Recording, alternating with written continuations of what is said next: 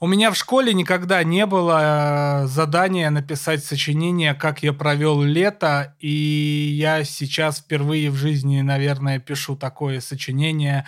Лето я провел круто, привет, ребята, это второй сезон э, и первый эпизод подкаста Киберпанк, который мы и со мной, мои бессменные ведущие. Лето я провел без них, и, и поэтому сейчас я приветствую. Привет, Данила! Привет, Сережа! Тимур, здравствуй! Привет, Тимур! Йоу-йоу-йоу-йоу-йоу, всем приветики. И по ту сторону экрана, и по ту сторону наушников. Привет. Круто! Тимур, ты не потерял формы за это лето, хочу отметить в своих блестящих подводках. Да вы вообще в отличной форме, я на вас смотрю и думаю, ничего себе, красавчики. Вот лето идет на пользу. Не то, чтобы тогда плохие были, все. Это, это не пишем, не пишем это, пожалуйста. Спасибо. Фантастически мы начинаем наш второй сезон. Круто, что мы до него доехали и дошли. Да, это вообще удивительное осознание. Это правда удивительно. В феврале, в самом начале, когда мы писали первый эпизод, я и не думал, что мы запишем 18 эпизодов в первом сезоне. И потом еще будем писать второй удивительно. Послушал наш последний эпизод с, с ответами на вопросы. Собственно, когда у меня была 12-часовая пересадка в Дохе. Настолько он длинный, наш последний эпизод. Доха запрещенная в России. Да, вот. Э, ходил, смотрел на арабов и слушал наши прекрасные голоса. Это было прикольно. Очень, очень теплый эпизод получился. Но на самом деле мы еще не совсем вышли вот из этого летнего режима, когда мы много думали, много размышляли, собирались планами на второй сезон. Поэтому первый эпизод, который выходит 2 сентября, вы слушаете тогда, когда вам удобно, мы начнем, наверное, с такой... С разогрева. Раз... С разогрева, да, с темы, которые нам самим позволят вернуться, да, и сегодня мы поговорим о каких-то важных переживаниях, важных трендах, которые мы видим в 2022 году, и, собственно, самое время сказать, Даня. Поехали! Как ты обычно говоришь. I've seen things you people wouldn't believe. Privacy and safety need to be built into the metaverse from day one. You are fake news. Телеграм тоже договорились. Работает же. Очисти свой мозг. Они не отвечают репутации за свои слова, а значит могут оказаться провокатором. Лето, дорогие друзья, я провел месяц целый в Ленинградской области на Карельском перешейке. Мы там с девушкой сняли дом, и я там ловил кайфы от того, что был далеко отовсюду, и это было прекрасно, да, потому что когда я в августе наконец-то вернулся в Москву, я понял, что наконец-то это не очень хорошая фраза, потому что вроде в твоей жизни ничего не меняется, а Москва тут же тебя захватывает и обуревает вот я, когда сидел у себя там в домике на Карельском перешейке среди хвои и озер, э, не прятался от новостей. Я их читал все так же, как и читал до этого, следил за происходящим. Они вызывали у меня понятную грусть. И тем не менее, я все-таки мог ощутить себя хотя бы на секундочку неким наблюдателем, человеком, который за этим наблюдает, а не напрямую участвует. Стоило приехать в Москву, такое ощущение, что я сразу меня вот как вот бросило в гущу этих событий, и вроде бы новостной поток все тот же, новостей я стал читать не больше, но волнуюсь уже больше, тревожность больше и все такое. Но на самом деле, пока я вот за этим всем э, наблюдал и за своими ощущениями от того, как это происходит, я подумал, что самое время поразмышлять о том, что в мире глобально происходит. Мы очень много последние месяцы на самом деле рассуждали и смотрели на какой-то личный уровень и происходящее с нами рассматривали как вот это, да, вот это вот большая катастрофа со мной случилась, да. Жизнь наша как-то стала меняться, в ней стали происходить какие-то малопросчитываемые перемены, но знаете, и то же самое происходит с миром. целиком. И вот я задумался, а может быть эти явления между собой взаимосвязаны?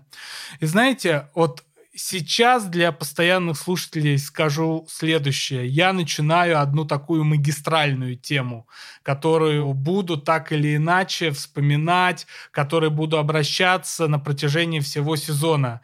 А именно о том, что происходит с человеческой историей в долгом времени.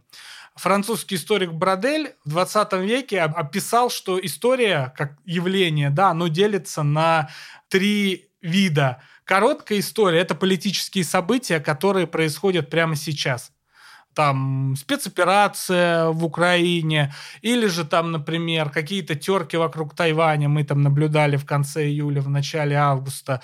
Это событие канва, да, короткое время раскладываемое на очень подробную хронику. Есть среднее время, то есть время неких трендов, неких э, событий, протяженных во времени. Ну, например, приход в жизнь персонального компьютера. Это вот среднее время. Тренд был, вот он вошел, дальше какая-то уже другая эпоха наступила. Или, например, появление сервисной экономики, когда экономика стала сводиться к приложению в айфоне. Это прямо сейчас тренд, происходящий на наших глазах. А есть длинное время, долгое время, гигантское время. Речь идет о столетиях. И это большая история. Вот условно государство существует часто в долгом времени, но обычно. Вот эта вот историческая социология или там экономическая историческая социология, это на самом деле действительно существующая дисциплина, но которой очень мало уделяется внимания. И я хочу воспользоваться и в нашем подкасте рассказать о такой великой штуке, которая кому надо известна, но многие о ней не знают. В 20-е годы советский экономист Николай Кондратьев описал на большом материале большого количества экономической статистики то, что современная ему капиталистическая экономика подвержена определенным циклам примерно в 40-60 лет. Есть цикл на подъем, связанный с революциями и с внедрением э, в экономику новых всяких инструментов, способов производства и так далее. И волна на спад идет, когда это все начинает стагнировать, депрессии становятся более глубокими, и, в общем, в политике господствуют более консервативные силы, и они, соответственно, пытаются удержать вот историю, да, нужно же меняться. Ох, Сереж, был бы у меня такой преподаватель по экономике, когда учился на втором курсе международных экономических отношений, цикл Кондратьева смотрели, было бы куда интереснее. Короче, сейчас будет еще интересней. В общем, первый цикл, который он описывал, он начался с Великой Французской революции, одновременно стартовала промышленная революция, появилась промышленность. Она длилась некоторое время, и после наполеоновских войн э, волна пошла на спад там 10-е, 30-е годы 19 века. Потом в 40-е годы начинается новый подъемный, появляется новая экономика, железные дороги, например, как явление, которое вот становится массовым и так далее. И это параллельно много революций происходит в той же Европе, меняется, в общем, и мировая политика. Это происходит примерно до 60-х, потом опять спад, потом э, опять подъем, в общем, так наступает Первая мировая война. Ну в чем фишка? Так и отнеслись к этому. Ну да, прикольно. Чувак просто посмотрел там статистику, что-то вывел, какую-то формулу. И то она как бы, ну, косвенная. Но тут случается 1929 год и Великая депрессия, а Кондратьев со своими циклами уже в начале 20-х ходил. Ребята, Первой мировой ничего не закончилось. Самый большой кризис экономики еще впереди. Вот. И он как бы Великую депрессию чуть ли не один в мире предсказывал, потому что в 20-е годы, сто лет назад, никто не верил. Эпоха джаза, да, бурные эти ревущие 20-е. Небоскребы растут. Да, небоскребы растут, экономика пухнет. А он говорит, ну, согласно статистике, вот-вот должно бнуть. Так сказать. Ударить всех по попке. И оно действительно ударило. В Советском Союзе не поняли, что у них вообще-то гений образовался, да, его расстреляли. Как обычно. Да. Классика. Да. Или поняли и расстреляли. Нахер они нужны эти гении? К чему я это говорю? Давайте обратимся, наберем циклы Кондратьева и найдем эти волны в интернете. Сейчас открою, посмотрим. И что мы увидим? Волна подъема роста экономики закончилась примерно в 2020 году. На ближайшие примерно 30 лет мы впадаем в эпоху стагнации, падения и, в общем-то, ничего хорошего нас не ожидает. Единственное, что в этом привносит хоть какой-то оптимизм, что про циклы Кондратьева, например, историк а, британский Эрик Хаусбаум сказал так, до сих пор никто не знает, как они работают любая статистика доказывает, что они существуют. И 20 век доказал, что они действительно существуют. Так, например, большая вот волна падения, да, с революциями закончилась к 45 году, а потом начался всеобщий экономический рост. То есть вот американцы до сих пор Great America Make Again, да, о чем Make America Great Again. make again. Америка Great Make. Great make again, Америка. Е, вы поняли, что я имею в виду? Ну, трамписты, да, они хотят вернуться в Америку 50-х годов, когда был сумасшедший там экономический рост, а демократы, небось, хотят вернуться в 90-е годы, когда под руководством демократов был сумасшедший экономический рост, но он был продиктован развитием вообще всей мировой конъюнктуры. Вот, и к чему я говорю, вот одно из самых поразительных, когда я прочитал про циклы Кондратьева, я вспомнил момент, я о них впервые узнал еще там в старших классах, и такой посмотрел, блин, на мою там большую часть жизни придется волна падения, что все будет в мире становиться плохо. Блин, во кайф. Я ж dead inside. Со мной такого не будет, и я провел Кондратьева по тому же ведомству, по которому Нострадамусу проводили, а в итоге я оказался не умнее советских экономистов 20-х годов, и которые не поняли, что рядом с ними гений живет. И в результате, вот сейчас, когда мы видим, что случилось, ковид случился, войны в мире происходят, военные спецоперации в том числе, Кондратьев не то чтобы тебя как-то утешает и спасает, но, по крайней мере, дает возможность готовиться к тому, что нам предстоит. Если, в принципе, смотреть на график какой-либо валюты, и криптовалюты в том числе, очень часто ты можешь сказать, что он в себе уже содержит ожидания. Вот мне интересно вот с такими глобальными вещами, не может ли быть такого, что просто ты, во-первых, какие-то события можешь оценивать, исходя из этого, а во-вторых, может быть, даже на них влиять, исходя из твоего ожидания, что сейчас будет такой экономический цикл. Это раз. И два, ну здесь же точно когда-нибудь случится какой-нибудь черный лебедь, скорее всего. Ну, во-первых, про ожидания ты имел в виду сейчас то, что ожидания людей от рынка влияют на сам рынок, самоисполняющиеся предсказания. Да, Ага, окей. Ну, я думаю, что это вполне себе инкапсулировано вот в эти самые волны. А что касается черных лебедей, вот если открыть на Википедии, как я сейчас сделал, волны Кондратьева, статью, англоязычную статью, то там внизу будет картиночка, на которой показан сдвиг на 20 лет, точнее уменьшение а, волны двухтысячных подъема или спуска, не знаю. В общем, уменьшение а, длины волны около двухтысячных из-за того, что появились компьютеры. Мгм. Вот. И я думаю, что это как-то там учитывается. Не знаю, но это же просто модель. Очень интересная и такой способ смотреть на то, что происходит. По-моему, вполне. Но вот эти вот, конечно, сдвиг на 20 лет. Кстати, если бы сдвига не было, то был бы другой цикл, потому что там было бы падение, а потом подъем. я так понимаю, из-за взрыва доткомов в 2000-м, я вот смотрю на этот график, все-таки мы пока что еще на взлете. Хочется верить. Хотя хрен знает. Короче, смотрите все на график и сделайте свои выводы. Просто Сережа Dead Inside, ему нравится мысль, что вот мы сейчас наверху были в 20-м, какой прекрасный 20-й, все будет плохо. Не, 20-й был отвратительно, мы в 20-м 18 был прекрасный, согласился? Да, 18 согласимся. лучший год в мире. 19 лето целого века, перефразируем классика. Нет, я просто к чему говорю, это прежде всего для наших слушателей. Я решил поговорить про циклы Кондратьева к тому, чтобы мы немножечко поняли, по крайней мере, подумали в ту сторону о том, что вообще-то мир движется и управляется силами, которые часто, ну, не сводимы к объяснению там индивидуальных воль. Блин, да-да-да-да-да. Я только что хотел сказать, что, знаешь, условно, в 20 веке точно было торжество каких-то больших величин вроде нации, империи. Идеологии, прежде всего, идеологии идеологии, идеологии, прежде всего, конечно, почему-то я именно ее упустил. Вот. А, потом, собственно, перезагрузка вообще всего искусства мира и так далее, и, и наступила вроде бы, да, эпоха индивидуализма. В Штатах, э, в Европе, вообще везде на самом деле потихоньку это приходило, приходило, а за последние два года, ну ладно, даже нет, за последние полгода начинаешь понимать, что вообще нет никакого индивидуализма, и это все, блин, сказки для бедных. Потому что это вообще не работает по сравнению с другими величинами, которые оказываются слишком глобально меняющими вообще все. И нет личности, нет персоны.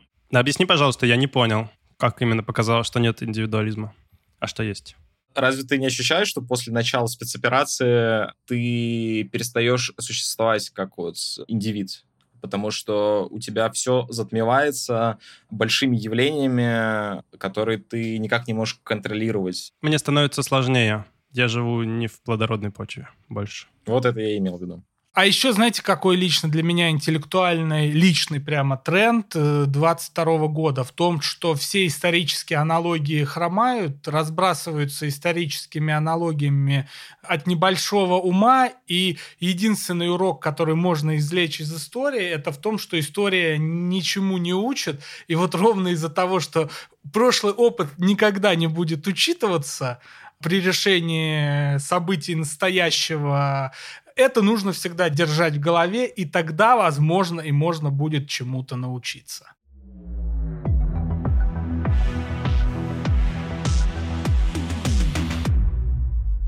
Сереж, у тебя фундаментальные такие штуки. Я все-таки больше хотел поговорить про какие-то конкретные. Я накидал себе список тем, и, наверное, я не буду вытаскивать сразу какую-то крипту и прочее. Мне хочется поговорить про нейросетевые технологии, про то, как они достигли вообще тех высот, которые есть сейчас, и как это все применяется в искусстве. Где-то год назад, мне кажется, я посмотрел клевое выступление Гугла на Теди. Мы, кстати, обязательно оставим ссылку на это в нашем телеграм-канале. Да, у нас появился телеграм-канал, там будут и циклы Кондратьева. Ну, о нем я в конце скажу. Вот, это выступление Гугла, где они вот буквально на пальцах, вот в самом простом понимании, которое я вообще видел в интернетах, объясняют, как работает нейросети с точки зрения, типа, воспроизведения каких-то вещей через то, что у тебя просто есть там А, Б и С, и у тебя условно значение слова умножается на стиль, и получается итоговый визуальная интерпретация. А когда ты меняешь э, в этом выражении две переменных местами, то ты через обучение начинаешь показывать, как делать то или иное действие. когда ты типа кормишь нейросеть э, картинками котов, говоря, что это кот, у тебя потом нейросеть может воспроизвести наоборот. Ты скажешь кот, а она его нарисует. И это было прикольно. Уже в этом видосе были такие психоделические, немножко криповенькие картинки о том, как они обучали рисовать зверей, птичек, калибри. Вот. Но в последний месяц два, мне кажется, или три, особенно в последний месяц, все интернеты заполонили технологические прорывы, мне кажется, вот в индустрии нейросетей, в индустрии рисования. И в первую очередь это, наверное, Midjourney, потому что это абсолютно open-source штука. Вы можете ее поставить внутри своего Дискорда. Дискорд — это такое наполовину игровой, наполовину где-то корпоративный мессенджер. Мессенджер. Учились в прошлом году. Я снова не сдал. Давай, мессенджер. Мессенджер. Мессенджер. Мессенджер. О май. О май. Вот. И Midjourney вообще рисует, мне кажется, абсолютно все. Начиная от того, что, опять же, куча NFT коллекций выходит, просто сделанные через Midjourney, заканчивая тем, что я недавно читал заметку на DTF о том, что на базе Midjourney сделали голых девушек, который ты задаешь любые параметры нейросетями. И это все выглядит просто шикарно. Ну, то есть, не- девушка, ну, хотя, наверное, тоже. Она просто недоступна, эта штука, я ее не обкатал. Вот, но Midjourney выглядит просто великолепно. И мне кажется, что это довольно большой технологический прорыв для концепт-артов как таковых, э, типа в кино, не знаю, в видеоиграх и так далее. И даже, ну, то есть э, меня это немножко пугает с той точки зрения, что ну вот, э, казалось бы, робототехника, искусственный интеллект и прочее могут заменить э, профессии, которые можно вот легко описать алгоритмически и механически, типа перенести с места А на место Б э, какой-то объект. Ну, то есть, блин, очевидно, что когда беспилотники там достигнут э, своего апогея, уже не так сильно, а может вообще и, и не будет востребован транспорт как такси с человеком. Но каждый раз, когда подобные дискуссии возникали, говорили, ну нет, человека никогда не заменят творческие креативные профессии.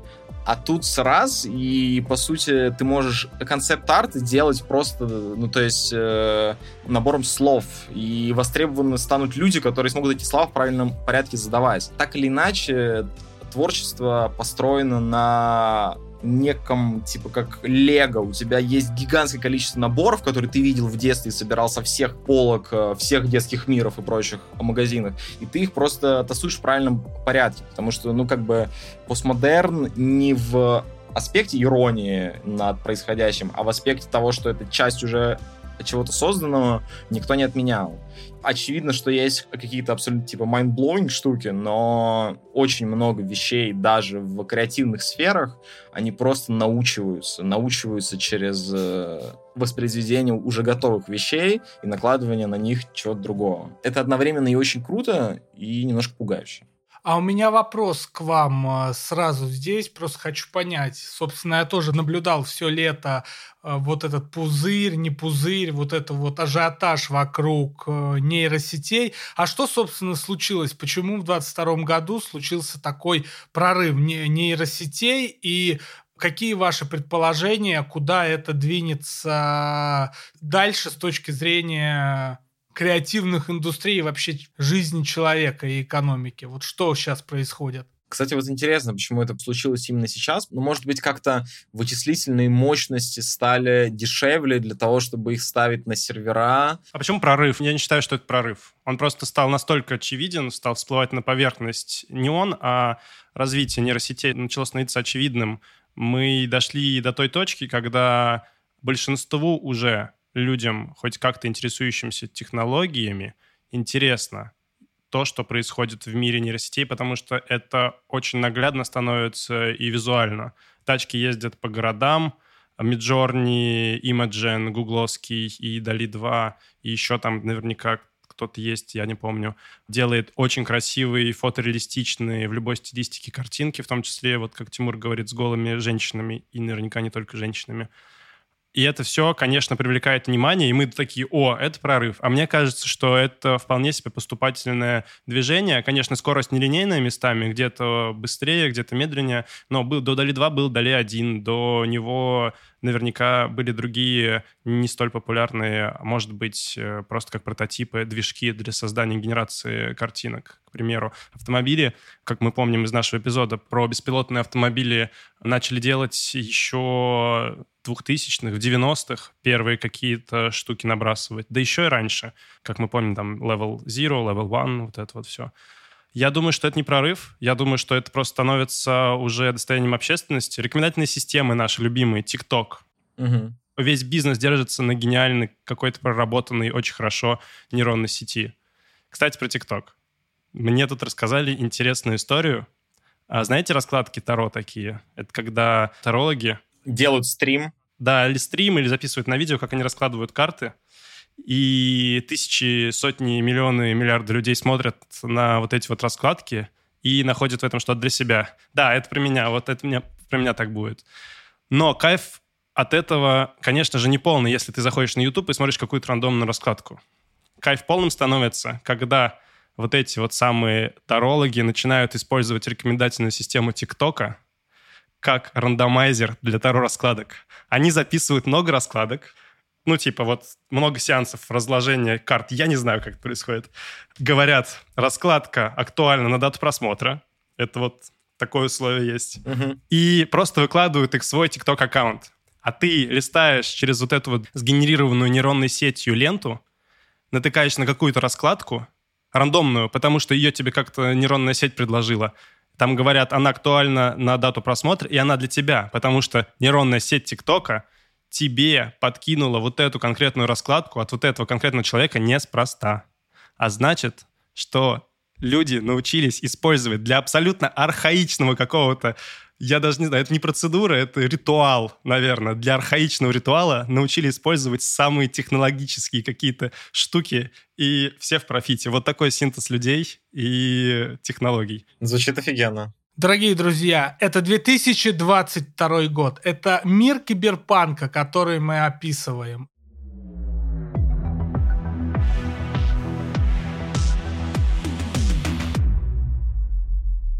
Но я на самом деле сейчас считаю правильным пойти в другую архаичную область, а именно в, в область голода. Тоже, казалось бы, штука абсолютно архаичная, и для меня лично полным шоком как бы стало, я не понял, да, почему вообще в 21 э, веке, в 22 году говорят об угрозе глобального голода. С чем это связано? Знаете, кстати, тот же самый Кондратьев, он же родился на Волге в 1892 году. А в 1892 году был один из последних больших голодов в Российской империи, ну, прям массовым, большим. После этого как бы росла и производительность хозяйства, и, соответственно, было больше еды, больше ресурсов. И вот 20-е годы, во-первых, ну, начинается заново, голод, да. В начале 20-х годов, опять же, в его родном Поволжье, из-за ну, гражданской войны во многом. А дальше и коллективизация тоже вызывает голод, и, собственно, опять голод возвращается. В общем, к тому, что голод штука, которая периодически возвращается, и она на этот раз э, тоже вроде как возвращается. О чем речь, собственно, пошла? Если мы посмотрим на раскладку производителей пшеницы, а связывают голод прежде всего с пшеницей, когда на Украине началась спецоперация, она четвертый производитель пшеницы в мире, из-за того, что там были заблокированы в Одессе, в общем, суда с хлебом, в Африке стала возникать угроза голода. Потому что, ну, Африка, да, закупает, у них хлеба растет мало. Но тут, конечно, другой парадокс, опять же, к этому самому 20 году, о котором мы говорили в самом начале, говоря о циклах Кондратьева, да, склоняется, что на самом деле так быстро бы голод бы не образовался бы, и угроза голода не наступила бы там из-за нескольких месяцев событий, происходящих в Украине. Нет, тут скорее проблемы того, то, что так называемый коронавирус и ковид раздолбал нафиг все логистические цепочки и их нарушил. И сейчас вот мы находимся в очень интересном точное, но при этом крайне тяжелом этапе человеческой истории, когда мы оказываемся зажаты между последствиями ковида, ну, который действительно, как мы видим, придется разгребать точно годы. И одновременно происходящих в Восточной Европе событий, которые так уж получилось, что две мировых житницы схлестнулись между собой вот в этом самом довольно кровавом противостоянии.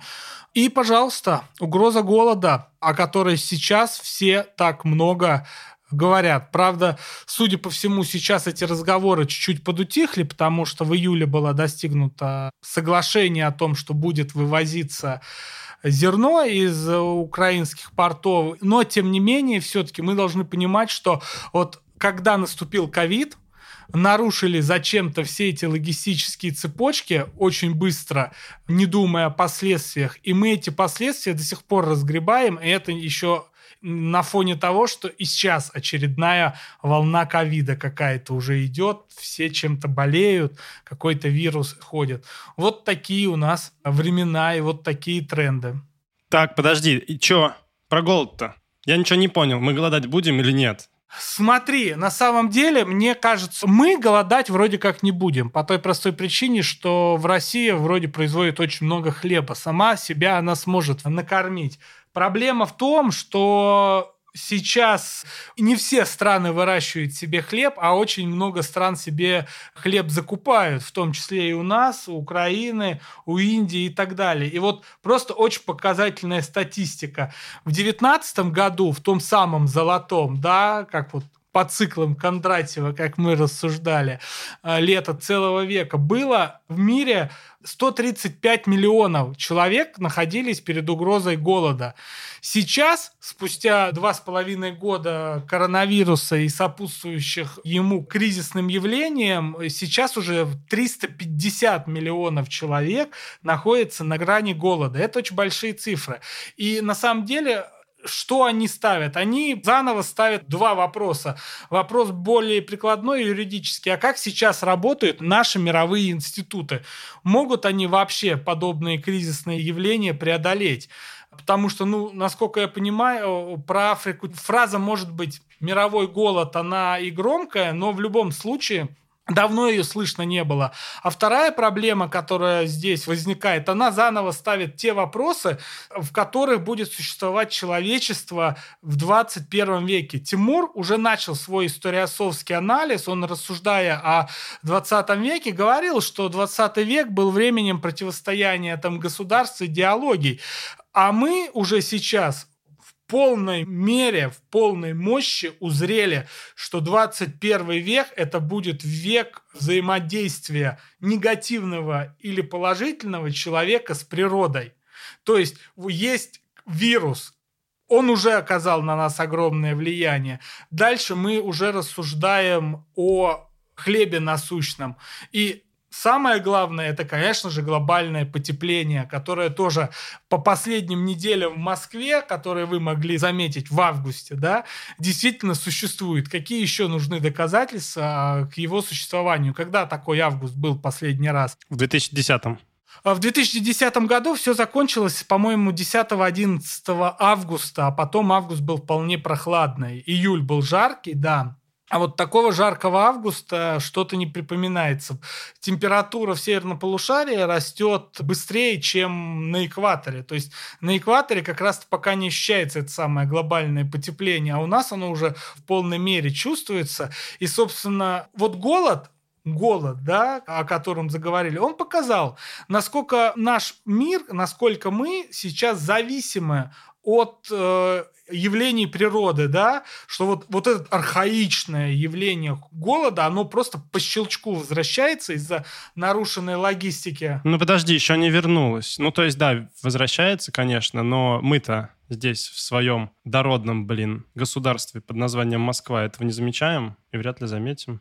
Но мы не замечаем, но вопрос в том, что проблема спасения планеты – это проблема всех живущих. А вот у меня возникают в этом сомнения очень большие. Ну-ка. Огромное количество философов, ученых, исследователей там 50-х, 60-х, 70-х годов в книжках, которые я читаю в последнее время, постоянно рефреном возвращаются и какой-то красной нитью проносят мысль о том, что атомное оружие — это прям огромная ошибка. Там видно, как всех будоражило это тогда. И многие делают упор, там, не знаю. Вот из последнего я читал «Миф машины Мамфорда», и вот э, он написал огромную книгу, она реально большая. У него прям важная мысль, он ее несет и повторяет ее, что мы в своей погоне вот за вот этими вот технологическими новшествами в бытие, в этой огромной машине, мегамашине, развитии ее, мы вообще не замечаем, что на самом деле можем все похерить и сами себя истребить. Так же, как, блин, какой-нибудь Конрад Лоренс, рассуждая про агрессию животных, этолог, точно так же говорит, что мы в своем капиталистическом обществе в этом постоянном ускорении не замечаем, как, э, создавая, опять же, ядерное, термоядерное оружие, ведем себя как э, животные, которые эволюционно зашли в тупиковое развитие, там, например, не знаю, как фазаны некоторые, у которых самкам нравятся длинные крылья, и вот у них уже такие длинные крылья, что они летать не могут, они умирают, потому что на них очень легко охотиться, но самки только с ними и хотят спариваться и продолжать вид. Какой долгий пример сложный получился. Короче, я про что? Про то, что кажется, что во всех вот этих вот сферах, где мы развиваемся, что-то там выигрываем, какие-то определенные люди выигрывают, мы вообще перестаем думать, и вообще, может быть, никогда не думали о глобальном мире, о каких-то проблемах, о том, как это аффектит. Хороший фильм, кстати, «Темные воды», про тефлоновый заговор и компанию DuPont. Вот он тоже это очень ярко подсвечивает, что мы просто все бежим. Все бегут за деньгами, за властью за этим всем. И индивидуализм, не знаю, не это ли высшее какое-то проявление индивидуализма и абсолютно наплевательском отношении на все, что происходит вокруг. То есть, э, типа, надежды на то, что там кто-то вдруг проснется и что-то закончит, и не будет делать глупости, у меня нету. А вот то, что государства будут как-то постепенно под давлением общества и возможности этого общества выбирать свое государство, будут как-то что-то делать, и двигать это будут те же самые люди, кто истерит в Твиттере, что как ни странно. Вот это интересно. Нет, ну, знаешь, как говорил, по-моему, Авраам Линкольн, да, по-моему, Авраам Линкольн это сказал, никто из нас никогда не избежит истории. Вот просто здесь, в том числе вот наш подкаст, для чего он существует? Чтобы три не самые глупые головы, не говорю самые умные, но и говорю не самые три головы рассуждают о том и призывают рассуждать своих слушателей о тех больших переменах, о тех тенденциях, которые происходят прямо сейчас в мире. И, собственно, этот эпизод, в котором мы вот галопом по Европам скачем, да, он же о чем? Он о том, что нам, может быть, кажется, что история где-то пошла вспять, где-то она остановилась в этом году, по крайней мере, в окружающей нашей жизни, но она на самом деле не стоит, она на самом деле продолжается, и вот эти самые явления, как, например, то, что 21 век будет веком взаимоотношения человека и природы, и это взаимоотношение не всегда нам сулит что-то хорошее, это мы просто, вот, понимаете, вот мы же натурально, как вид, мы забыли, насколько мы зависим от вулкана. Вот, например, Даня вспомнил 2010 год, когда в Москве жара была знаменитая, задымление большое, даже не чита тому, которое в этом году было, и тем не менее ужасно жаль рязанские леса. И все-таки тогда, помните, FA Эй, я фьятлай о кюдель. Я выучил это тогда и до сих пор помню. Эй, я фьятлай о кюдель. Да, вулкан взорвался, и на сколько там, на неделе полторы все самолеты встали в Европе, и я очень хорошо помню матч Барселона-Интер, и Барселона отправлялась э, в Милан на автобусе играть этот матч. Вот. Это вулкан, причем он как бы такой, знаете... Вулканчик. Да, самолет остановил. Да он вообще, по-моему, практически парализовал европейские авиалинии, практически все. Да, но на очень короткий срок. Мы уже видели, как коронавирус парализовал поездки и передвижения в мире на гораздо более долгий срок. А вот, понимаете, история человечества и совсем недавняя, как, например, э, в 1816 году в Индонезии взорвался вулкан, а в результате в Европе была минусовая температура все лето. Вот, и там было, ну, просто понятно, никакой не урожай, а в России было нормальное лето, и Россия завалила хлебом тогда всю Европу. Прикольно. Вообще про это не слышал даже. Вот, но я просто, да, к тому говорю, что мы не учитываем такие вещи, как э, вулканы. Вирус уже почувствовали, жару уже почувствовали, а впереди еще астероиды, вулканы и прочие наводнения, не дай бог. Вернее, они, мне кажется, неизбежными в этом столетии. Ну да, мы и стараемся всеми этими нейронными сетями и прочим абстрагироваться от того, что мы все еще животинки такие. Не, подожди, а вот такой вопрос под занавес эпизода. А насколько нейросети можно использовать для противостояния вот этим грядущим угрозам? У меня складывается ощущение, что нейросети можно использовать вообще для всего. Я просто весь прошлый сезон и тот период э, жизни моей сквозил какой-то такой э, скепсис по отношению к нейросетям, вот этой всей, как я говорил, экзальтации по поводу того, что это здесь, это там. Я думал, ой, да когда там, что они сделают, поменяют. Помните, мы обсуждали как раз... Дали два? Дали два, да, вот, вот это вот все. И обсуждали людей, которые в нейросетях разбираются поболее нашего и э, всерьез переживают за момент, когда с нейросетями придется договариваться, ну, точнее, с искусственным интеллектом уже. Вот, я такой думал, да не, come on, куда это? Ну, в принципе, да, искусственный интеллект общего назначения пока что не предвидится, но вот то, что сейчас происходит, и это не прорыв, как мы правильно обсудили, это не что-то какой-то резкий скачок, это такое поступательное, неравномерное, но движение. И то, как э, появляются вот в этом равномерном движении новые какие-то аспекты, например, вот те же самые Midjourney, Dali 2 и остальное, ну, типа, там можно получить отличную картинку Там, потратив не очень э, большое количество времени, можно получить иллюстрацию к статье, к книге, можно набросать дизайн чего-то, все что угодно. Конечно, журнал Times, его обложка — это хайп больше. Cosmopolitan. Cosmopolitan это был? Да, когда женщина-космонавтка. А, ну да, Time бы, наверное, себе не позволил. Нейросеть становится таким инструментом, но инструментом не для всех. Потому что для того, чтобы сделать промпт Мгм. подходящий, ну то есть текст, который пойдет на ввод в эту нейросеть, которая вот в данном случае генерирует картинки. Или вот э, как в начале августа была новость о нейросети, которая трехмерные генерирует пространство. Мгм. От Apple, кстати. Это к теме VR, AR и всех этих метаверсов. Вот э, Apple выпустил нейросеть Gaudi, которая генерирует трехмерные пространства и на вполне неплохом уровне. Чтобы вот это вот все получалось, нужен человек, который, с одной стороны, понимает, что нужно на выходе, с другой стороны, понимает, как устроена нейросеть, плюс-минус, и он вводит ей запрос. То есть это такой медиатор в общении между заказчиком и нейросетью, и там человеком, который использует продукт работы нейросети.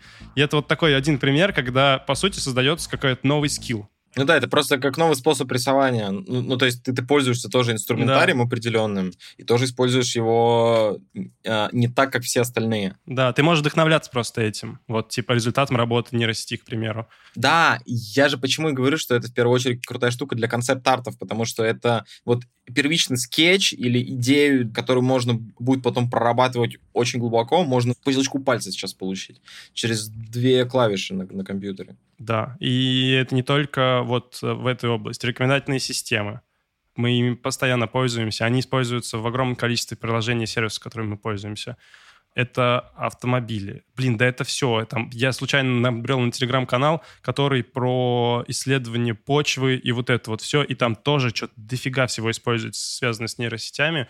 Короче, у нас появляется очень мощный инструмент. И это не просто инструмент, какой-то новый пласт, новая грань реальности, который, во-первых, расширяет наше представление о мире, а во-вторых, потихонечку изменяет и образ жизни.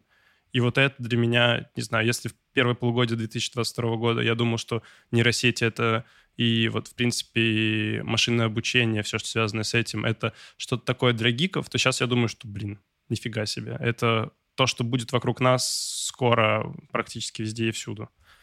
Вот, так что, наверное, запишем отдельный эпизод про нейросеточки. Слушайте, ну нужно завершаться, наверное. А еще, а еще, а еще, а еще, короче, крипта, люди переводят очень быстро деньги всем, вне банковских систем, а еще, в общем, картинки грустных обезьян продаются за 200 тысяч долларов. Всем спасибо, это был эпизод про самые главные тренды 2022 года. Ладно. Я не успел и половину того, что хотел обсудить. Да, блин, опять мы взяли больше, чем можно съесть. Фуршет в all-inclusive какой-то.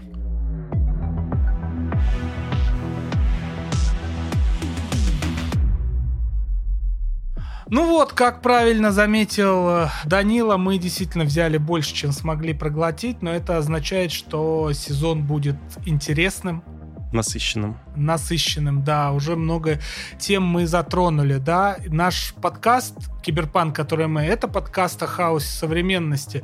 И я, наверное, больше всего рад сейчас за наших новых слушателей, которые слушают нас впервые, потому что они, наверное, смогли прочувствовать, насколько в нашем подкасте действительно очень много хаоса, с которым мы пытаемся разобраться в этом сезоне у нас небольшое нововведение. Мы чуть активнее, чем прежде, стали вести наш телеграм-канал. Ссылка в описании. Но мы пока что ищем свой стиль. Да, ищем стиль, но как бы будем рады всем подпискам и любой обратной связи. Подписывайтесь, пожалуйста, ссылка в описании. Это был первый эпизод второго сезона подкаста Киберпанк, который мы, подкаста о хаосе современности. Здесь мы обсуждаем политику, общество, культуру, этику, эстетику. Технологии. И технологии, да. И, наверное, этот эп- эпизод действительно продемонстрировал вот эту вот нашу тематику во всем его великолепии. Я Сергей Простаков. А я Данил Ермаков. А я Султанов Тимур. Всем пока. Всем пока. Пока. Пока-пока. Время всегда против нас.